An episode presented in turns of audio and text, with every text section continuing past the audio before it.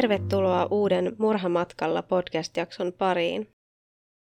Tätä jaksoa äänittelenkin Taimaassa tämmöisessä pienessä kivassa hotellihuoneessa.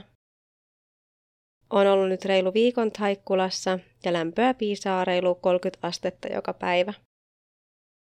Ensimmäinen viikko meni Pattajalla ja täytyy kyllä sanoa, että ei ollut sellainen paikka, minne matkustaisin uudelleen.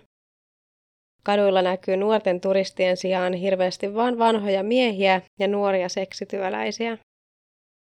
Mutta tulipa käytyä, ja toki ranta oli tosi ihana ja kaunis. Tämän päivän jaksossa matkustetaan kuitenkin Filippiineille, jossa ajattelin ehkä itsekin vierailla vielä tämän talven aikana. Sisältövaroituksena jaksossa sivutaan lapsiprostituutiota. Mulla tuli melkein kiire tämän jakson tekemisen kanssa, koska aloin jo tekemään jaksoa eri keissistä, kunnes huomasin viime tinkaan, että jäljillä olikin tehnyt siitä jo ilmaisen jakson Spotifyhin. Toki jakso oli muutaman vuoden takaa, mutta yritän yleensä tarkistaa, ettei samasta tapauksesta olisi suomenkielisiä podijaksoja Spotifyssa tarjolla. Jakso olisi kertonut nuoresta vietnamilais-kanadalaisesta naisesta nimeltä Jennifer Pan, joka tilasi palkkamurhan omille vanhemmilleen. Hylkäsin kuitenkin tämän jakson ainakin toistaiseksi ja toivon, että tämänpäiväinen tarina ei ole yhtä tuttu teille kuulijoille. Jos Jenniferin tarina kiinnostaa kuunnella podijaksoa laajemmin, niin itse käytin lähteenä ja tykkäsin kirjasta nimeltä A Daughter's Deadly Deception, joka löytyy Nextorista ihan hakemalla nimellä Jennifer Pan. Ihmismieli on todellakin mielenkiintoinen ja mutkikas. Jos et ole kokeillut Nextoria aikaisemmin, niin osoitteessa nextori.fi kautta pilvi saat kuunnella kirjoja 45 päivää ilmaiseksi. Ehkä palaan vielä Jenniferin tarinaan podissa myöhemmin, mutta nyt siirrytään tämän päivän tapauksen pariin. Stephen Davis syntyi maaliskuussa vuonna 1970 ja varttui Englannin Nottinghamissa. Hän oli vanhempiensa ainoa poika, sillä perheeseen syntyi myöhemmin vielä kaksi tyttöä. Stevenin varhaisesta nuoruudesta ei ole paljon tietoa, mutta oletettavasti heillä oli hyvin tavallinen nottinghamilainen perhe. Kun Steven oli 14-vuotias, hänen isänsä joutui onnettomuuteen, jonka seurauksena isä kuoli. Aikaisemmin niin leikkisä Steven muuttui hetkessä vastuuntuntoiseksi isoveljeksi, joka otti nyt roolia perheen miehenä. Steven työskenteli kovasti varmistaakseen, että hän voisi taloudellisesti pitää huolta perheestään ja opiskeli uran tietokonealalle. Stevenin äiti Margaret löysi jonkun ajan kuluttua itselleen uuden miehen, Alanin, mikä helpotti Stevenin taakkaa suuresti. Hän ei ollut koskaan riekkunut ikäistensä kanssa baareissa tai ollut opiskelijabileissä, vaan keskittyi ainoastaan huolehtimaan perheestään ja käymään töissä tietokonealan yrityksessä. Alanin tultua kuvioihin Steven saattoi rentoutua ja vaihtaa välillä myös vapaalle. Kun Steven oli 21-vuotias, tietokoneyritys Hongkongista tarjosi Stevenille kolminkertaisen palkan nykyiseen nähden, jos hän suostuisi muuttamaan Englannista sinne. Steven otti työn vastaan hyvillä mielin. Firmassa oli töissä muitakin brittiläisiä ja Steven sai uudesta paikasta ystäviä nopeasti hyvän huumorintajunsa ja heittäytymiskykynsä ansiosta. Hän liittyi paikalliseen lentokerhoon ja nautti uudesta elämästään merien toisella puolella. Steven oli siistin näköinen, vaalea ja karismaattinen mies, ja hän tykkäsi viettää aikaa ystäviensä kanssa yökerhoissa tai strippiklubeilla. Vapaa-ajallaan Steven vieraili usein myös Filippiineillä, jossa hän erään kerran tapasi klubilla nuoren tanssijan nimeltä Evelin. Evelin oli kotoisin köyhältä Daram Samar saarelta. Sinne pääsi vain veneellä, eikä saarella ole juoksevaa vettä, sähköä tai viemärijärjestelmää. Evelin oli aina ollut hyväkäytöksinen ja puhelias nuori tyttö, ja hän oli nuoresta iästä saakka haaveillut pääsemänsä isona baaritytöksi, jotta pääsisi naimisiin amerikkalaisen miehen kanssa. Kun Evelin oli 13-vuotias, hän päätti lähteä pois saarelta työskentelemään Angelesiin, Filippiinien seksipääkaupunkiin. Matka saarelta Angelesiin kesti kaksi päivää veneellä ja bussilla. Kaupungissa on tavallista, että nuoret tytöt valehtelevat ikänsä päästäkseen töihin strippiklubeille ansaitakseen rahaa, jota he voisivat lähettää takaisin kotiin perheelleen. Tippien lisäksi tytöt harrastivat asiakkaiden kanssa seksiä viiden punnan hintaan. Evelin häpesi työtään, mutta muitakaan tienausmahdollisuuksia ei ollut. Hän käytti välillä huumeita turruttaakseen mieltään niistä kauheuksista, joita joutuu kohtaamaan työssään. Evelin vietti Angelesissa kaksi vuotta, kunnes tapasi Stevenin, ja hänen unelmansa rikkaasta ulkomaalaisesta miehestä oli käymässä toteen. Evelin valehteli Stevenille olevansa 18-vuotias, vaikka todellisuudessa hän oli vasta 15 vuoden ikäinen. Hän oli hyvin kaunis ja näytti hieman ikäistään vanhemmalta, joten hän onnistui helposti vakuuttamaan Stevenin olevansa kolme vuotta vanhempi. Kaksikko alkoi nopeasti seurustella ja muutaman vuoden seurustelun jälkeen Steven ja Evelyn menivät naimisiin, kun Evelyn oli vielä 17-vuotias. Steven tosin luuli Evelyn olleen silloin 21 ja hän itse oli 26-vuotias. Evelin meni valheessaan jopa niin pitkälle, että käytti naimisiin mennessään sisarensa henkilöllisyystodistusta päästäkseen laillisesti naimisiin. Häissä Evelin ei voinut lukea valaansa Stevenille, sillä ei ollut koskaan käynyt koulussa, eikä osannut lukea. Steven maksoi Evelinin työnantajalle 500 puntaa ja näin tavallaan osti Evelinin itselleen, eikä tämän tarvinnut enää koskaan palata kaduille myymään itseään. Steven lupasi Evelinille suojelevansa häntä aina, aivan kuten hän oli suojellut äitiään ja sisariaan isänsä kuoleman jälkeen. Evelin oli kiitollinen, sillä hän oli pitkään rukoillut, että jonain päivänä rikas mies pelastaisi hänet. Tuohon aikaan ainoa ulospääsy klubeilta oli avioliitto. Kaikki eivät kuitenkaan pitäneet uudesta avioliitosta. Etenkään Stevenin äiti Margaret ei ollut erityisen iloinen siitä, että hänen poikansa oli mennyt naimisiin seksityöläisen kanssa, etenkin kun kukaan perheestä ei ollut edes koskaan tavannut tätä naista. Margaret ja Alan päättivät matkustaa Filippiineille, ja Margaret oli iloinen huomatessaan, että Evelyn oli hyvin kohtelias ja suloinen nuori nainen, ja Steven näytti todella rakastavan häntä. Seuraavien vuosien aikana pariskunta muutti kokonaan Filippiineille, Angelesiin, missä Steven perusti oman tietokonealan yrityksen ja tienasi vuodessa noin 60 000 puntaa. He asuivat kaupungin kalleimmalla asuinalueella ja elivät jonkin asteista luksuselämää. Pariskunta sai myös kaksi lasta, ensin Jessican ja parin vuoden päästä Joshuan. Kun Jessica syntyi, Steven alkoi tarjota vaimolleen tuhannen punnan kuukausirahaa, jotta tällä olisi omat rahat ja näin itsenäisyyttä. Evelin lähetti puolestaan osan saamastaan rahasta perheelleen Daram Samarin saarelle. Myös Steven antoi Evelinin perheelle rahaa ja lahjoja aina kun he vierailivat heidän luonaan, sillä hän halusi vain tehdä vaimonsa onnelliseksi ja saada hyväksyntää tämän perheeltä. Stevenin anteliaisuuden johdosta Evelinin perhe saattoi ostaa veneen ja rakentaa itselleen saaren ainoan tiilitalon. Vaikka Margaret ja Alan eivät aluksi tykänneet Evelinistä, he alkoivat lopulta välittää hänestä ja matkustivat usein Englannista Filippiineille tapaamaan lapsenlapsiaan ja onnellista nuorta paria. Margaret oli sijoittanut osan omista rahoistaan Stevenin yritykseen, sillä hän halusi varmistaa, että hänen poikansa ja tämän perhe olisivat turvassa ja että Stevenin liiketoiminta kukoistaa. Steven ja Evelyn olivat tosielämän todisteita siitä, kuinka vastakohdat täydentävät toisiaan.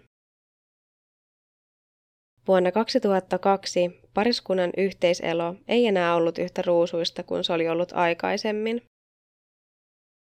Margaret ja Alan huomasivat visiiteillään, ettei Evelin enää antanut vastakaikua Stevenin rakkauden osoituksille, vaan usein vetäytyi pois Stevenin kosketuksesta. Evelin alkoi myös viettää paljon aikaa puhelimellaan, joko soitellen jollekin tai tekstailen ajatuksissaan. Hän myös lähti usein pois kotoa jättäen lapset jollekin talon piioista hoitoon. Margaret ja Alan epäilivät, että Evelynillä oli ehkäpä salainen poikaystävä. Myös Steven alkoi käyttäytyä eri tavalla. Hän vuokrasi työkaverinsa Mike Dunnin kanssa asuntoa Makatista noin kolmen tunnin ajomatkan päästä Angelesista. Ei ollut epätavallista, että Steven ja Mike viettivät koko työviikon asunnolla, koska he menivät usein töiden jälkeen ulos illalliselle tai kävivät baarissa liikekumppaneiden kanssa. Kaksikko osallistui myös lukuisiin juhliin, joissa maksutut naiset juhlivat Stevenin ja Mikein ja heidän tuttaviensa kanssa. Stevenin ystävät kehottivat Stevenia olemaan varovainen Evelinin kanssa, mutta Steven vastasi, ettei Evelin tai tämän perhe välitä tai satuttaisi häntä, sillä hän toi perheelle rahaa. Steven hoksasi, että hänen vaimonsa salaili jotain, kun hän vei tytärtään eräänä päivänä kouluun itse. Usein Jessican vei kouluun Evelin, Evelinin sisko Gina, joka asui heidän luonaan, tai joku perheen piioista. Koululle päästyään Stevenille selvisi, ettei Jessica ollut siellä edes kirjoilla. Evelin oli käyttänyt heidän tyttärensä koulutukseen tarkoitetut rahat salaiseen poikaystäväänsä ja itseensä. Steven soitti hieman myöhemmin äidilleen kertoakseen, että Evelin oli nyt myös pantannut vihkisormukseensa saadakseen lisää rahaa. Tämän huomattuaan Steven oli laittanut kaikki rahahanat kiinni ja käskenyt Eveliniä menemään töihin tai kouluun ennen kuin asiasta keskusteltaisiin uudelleen. Steven kertoi Margaretille, ettei Evelin ollut suhtautunut asiaan kovin hyvin. Myöhään illalla 17. heinäkuuta vuonna 2002 Steven oli jälleen Maikin kanssa työasunnollaan Makatissa. Steven oli jo pedissä lepuuttamassa, kun Mike oli vielä olohuoneessa viimeistelemässä työpäiväänsä. Hiljaisuuden rikkoi kova kolina, kun asunnon etuovi ponnahti yhtäkkiä auki ja sisään rynnisti kolme miestä, joista ensimmäisellä oli ase. Miehet kävelivät ensin Maikin luokse. Ensimmäinen osoitti tätä aseella päähän ja kysyi toiselta, oliko tämä heidän etsimänsä mies. Kun toinen vastasi, että ei ollut, miehet suuntasivat makuuhuoneeseen, jossa Steven nukkui. Pelosta lamaantunut Mike kuuli kolme tai neljä pamausta makuuhuoneesta, jonka jälkeen asuntoon tunkeutunut mies kolmikko juoksi ulos. Mike ryntäsi heti makuuhuoneeseen tarkistamaan Stevenin tilannetta, mutta Steven oli täysin eloton. Häntä oli ammuttu useita kertoja rintaan.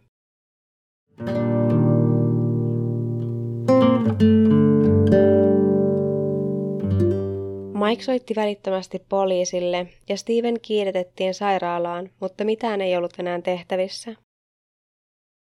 Seuraavana päivänä 18. heinäkuuta Margaret sai puhelun, jota kukaan äiti ei koskaan halua saada.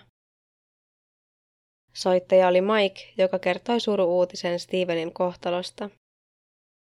Margaret ja Alan olivat järkyttyneitä ja ihmettelivät, mikseivät he olleet kuulleet asiasta Eveliniltä.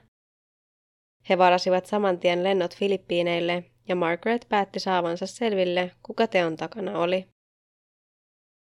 Poliisi aloitti murhan tutkinnan välittömästi, koska he pelkäsivät, että Englannin kansalaisen murha heidän maaperällään voisi mahdollisesti aiheuttaa kansainvälisiä ongelmia, jos tapausta ei selvitettäisi pian. Poliisin toiminta oli kuitenkin hidasta ja heidän teoriansa oli, että Stevenin murha oli jotenkin kytköksissä tämän liiketoimintaan. Ensimmäinen epäilty olikin Mike, joka oli ollut paikalla, kun hyökkäys oli tapahtunut. Teoria liiketoimintaan liittyvästä motiivista ei kuitenkaan johtanut mihinkään tai vastannut tärkeään kysymykseen. Jos kyseessä oli ryöstö tai yritystoimintaan liittyvä murha, Miksi he tappoivat vain Stevenin, mutta eivät Mikea? Mike kuitenkin oli nyt eloon jäänyt silminnäkijä murhalle. Samalla kun poliisi tutki omaa teoriansa tapahtumien kulusta, Margaret alkoi olla kärsimätön. Teko vaikutti hänen mielestään henkilökohtaiselta, ja Steven oli ollut selvästi hyökkääjien ainoa kohde. Päästyään Filippiineille, Margaret ja Alan tapasivat Evelinin hautaustoimistossa, jossa he voisivat sopia hautajaisiin liittyvistä järjestelyistä.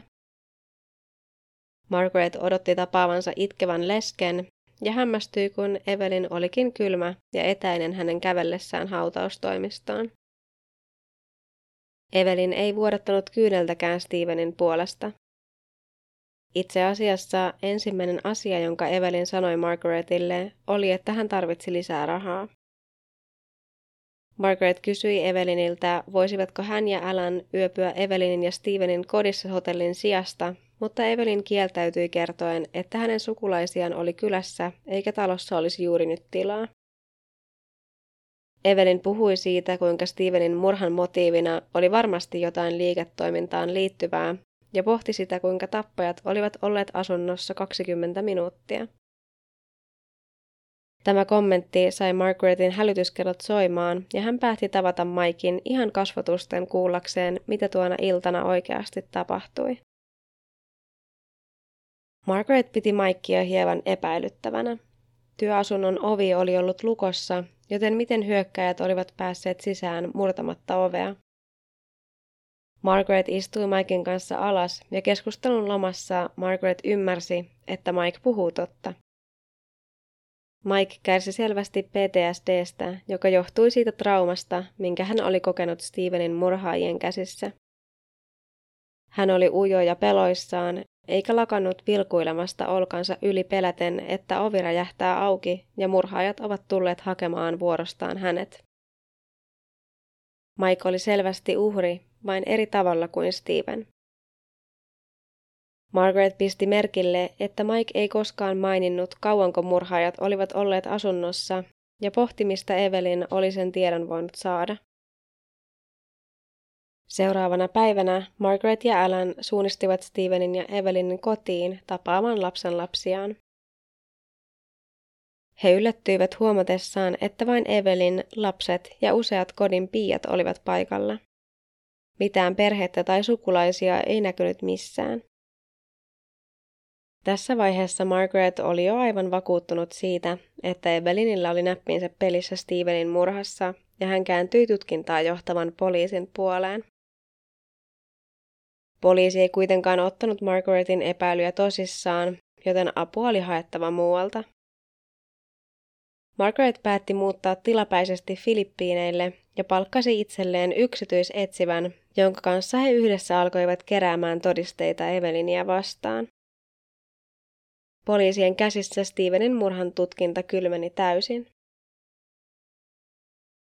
Kun Margaret ja etsivä alkoivat tutkimaan tapausta, paljon asioita alkoi tulla esille.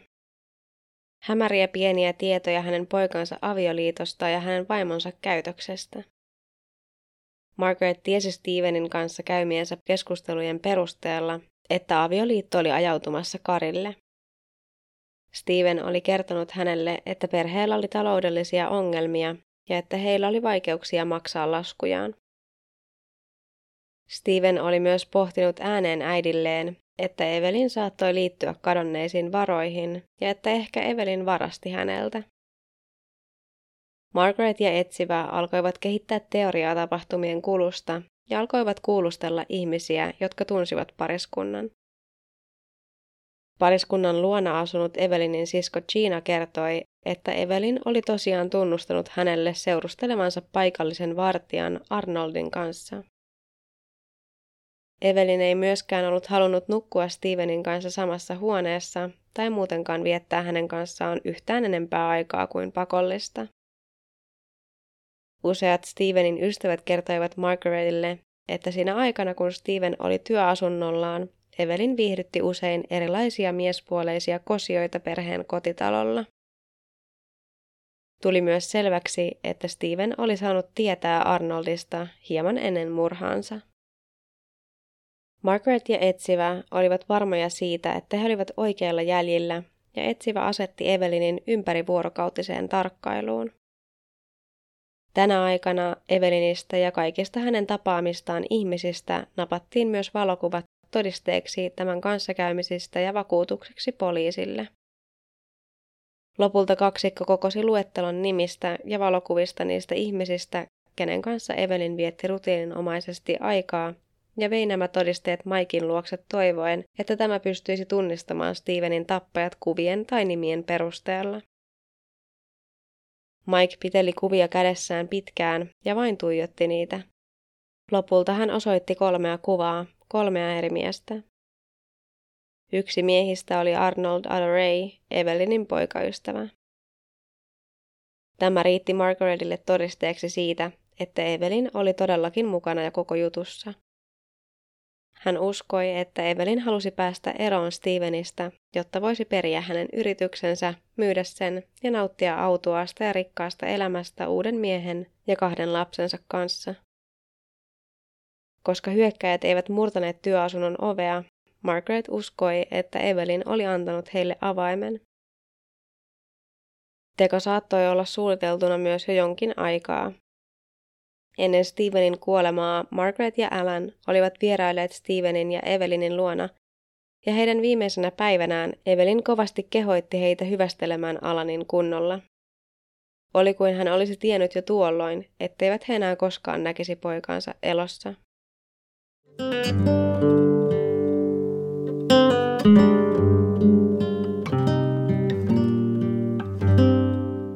Nyt kun Margaretilla ja etsivällä oli Maikin vahvistava tunnistus hyökkääjistä, poliisilla ei ollut muuta vaihtoehtoa kuin keskittyä Maikin tunnistamiin kolmeen mieheen.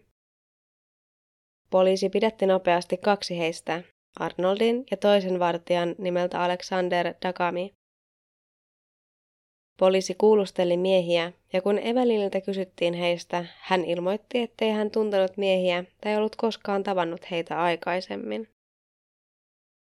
Tämä oli tietysti naurettavaa, sillä etsivällä oli valokuvatodisteet siitä, että Evelin oltiin nähty kaikkien kolmen miehen kanssa. Kun poliisit alkoivat vihdoin tajuta, kuinka suuresta rikoksesta oli kyse, he huolestuivat Margaretin, Alanin ja Stevenin lasten turvallisuudesta, jos he jäisivät Filippiineille, sillä yksi murhaajista oli vielä vapaalla jalalla. Robin Putas, Evelinin siskon Ginan aviomies, oli viimeinen epäilty ja hän oli painut lainkouraa viidakkoon. Iso-Britannian suurlähetystöä pyydettiin puuttumaan asiaan ja perhe pakotettiin lentämään takaisin Englantiin. Tällä välin Margaret oli ehtinyt saamaan lapsenlapsilleen passit, mutta he eivät olleet löytäneet Evelinia ja Joshuaa, joten he joutuivat lentämään vieden vain Jessican mukanaan. No, Margaret ei tietenkään luovuttanut hevillä. Kuuden viikon kovien neuvottelujen jälkeen Margaret pystyi lopulta maksamaan Evelinille tarpeeksi rahaa, jotta hän antoi Joshuan muuttaa isoäitinsä luokse Englantiin. Kun suurlähetystön työntekijät tulivat hakemaan Joshuaa, Evelin ja tämän perhe olivat pahoinpidelleet tätä vakavasti. Joshua kärsi vakavasta aliravitsemuksesta ja hänellä oli useita sisäisiä infektioita. Kun Eveliniltä ja tämän perheeltä kysyttiin, mitä pienelle oli oikein tapahtunut, he saivat tietää, että Evelin oli sitonut poikansa puuhun varmistaakseen, ettei tämä juoksisi karkuun. Evelin piiloutui viranomaisilta heti Joshuan poisviennin jälkeen, joten poliisi ei voinut kuulustella häntä lapsen pahoinpitelystä eikä hänen osuudestaan Stevenin murhaan. Kun perheen sisällä taisteltiin Joshuan saamisesta turvaan Englantiin, saman aikaan Robin Putas saatiin kiinni. Hän oli ollut piilossa viidakossa kuukausia murhan jälkeen, ja poliisi pidätti hänet vasta, kun Margaret oli jälleen kerran kastanut lusikkansa soppaan ja maksanut poliisille lentolipun, jotta heillä olisi varaa matkustaa pidättämään Robin. Evelinin täti oli tiennyt, missä Robin oli piileskelemässä, ja Margaret oli saanut tärin suositeltua kertomaan tämän sijainnin. Robinin pidätykseen tosin kannatti panostaa, sillä hän oli valmis puhumaan ja kertomaan kaiken Stevenin murhasta. Vastineeksi lievemmästä tuomiosta Robin ei vain tunnustanut ja vahvistanut, että kaksi jo pidätettyä miestä olivat hänen rikostovereitaan, vaan hän myös vahvisti Margaretin ja etsivän teorian täysin. Evelin oli kaiken takana. Robinin mukaan Evelin oli ollut hyvin epätoivoinen ja tarvinnut apua. Hän vakuutti Arnoldin, Alexanderin ja Robinin siitä, että kun Steven kuolee, Evelin olisi erittäin rikas ja heillä olisi kaikilla varaa parempaan elämään vapaana köyhyyden kahleista. Kun miehet suostuivat, Evelin ojensi Stevenin työasunnon avaimet Robinille. Evelin myös ajoi miehet itse kolmen tunnin matkan makatiin ja istui autossa odottamassa, kun hänen miehensä murhattiin. Robinin tapaan myös Mike oli piiloutunut jonnekin peläten henkensä edestä, eikä ollut varmaa saapuisiko hän oikeuteen paikalle. Ilman hänen todistustaan tuomiota ei ehkä voitaisi antaa kenellekään osana olleelle. Lopulta Mike kuitenkin ilmestyi paikalle ja helmikuussa vuonna 2004, 18 kuukautta Stevenin murhan jälkeen, Arnold ja Alexander todettiin syyllisiksi Stevenin murhaan ja heidät tuomittiin kumpainenkin 30 vuodeksi vankeuteen. Robin vapautettiin kokonaan kaikista syytteistä hänen tunnustuksensa ja apunsa ansiosta. Nyt kun ampujat oli saatu vankilaan, Margaret halusi vielä Evelinin päätyvän oikeuden eteen. Evelinin perhe suostui auttamaan Margaretia ja etsivää heidän tutkimuksissaan. Myös Robinin kertomus oli suureksi avuksi, ja Margaret tiesi, että hän voisi vielä saada oikeutta pojalleen. Evelin oli jälleen piiloutunut, mutta Evelinin perheen avulla poliisi löysi hänet lopulta. Marraskuussa vuonna 2004 Margaret ja Alan olivat jälleen paikalla filippiiniläisessä oikeussalissa, kun Evelin todettiin syylliseksi Stevenin murhan järjestämiseen. Filippiineillä tämä on sellainen rikos, josta tuomioksi voisi langettaa myös kuoleman tuomion, mutta Margaret kertoi tuomioistuimelle nähneensä jo tarpeeksi kuolemaa, eikä halunnut Evelinille kuoleman tuomiota. Tuomari oli samaa mieltä, ja kuoleman rangaistuksen sijaan Evelin tuomittiin 40 vuodeksi vankeuteen ilman mahdollisuutta ehdonalaiseen. Samana vuonna oikeus myös määräsi Jessican ja Joshuan huoltajuuden kokonaan Margaretille ja Alanille. Kun Evelinin oikeudenkäynti päättyi, Margaret pyysi saada hetken kahdestaan Evelinin kanssa. Margaret toivoi kuulevansa Evelinin tunnustavan, mutta hän myös käytti tilannetta hyväkseen ilmaistakseen mielipiteensä. Margaret kertoi Evelinille, ettei ollut vihainen, vaan enemmänkin pettynyt, sillä oli pitänyt Evelinia tyttärenään ja rakastanut häntä. Margaret antoi Evelinille kansion, missä oli iloisia perhekuvia ja lapsien tekemiä piirustuksia, ja lupasi huolehtia lapsista Englannissa. Ulkona odottavalle lehdistölle Margaret kertoi, ettei ollut missään mielin iloinen, että Evelin joutui vankilaan. Kaikki oli yhtä suurta murhen näytelmää ja lapset menettivät molemmat vanhempansa. Margaret lähetti myöhemmin myös kirjeen Evelinille, jossa hän sanoi, että Evelin ei ollut enää hänen tyttärensä.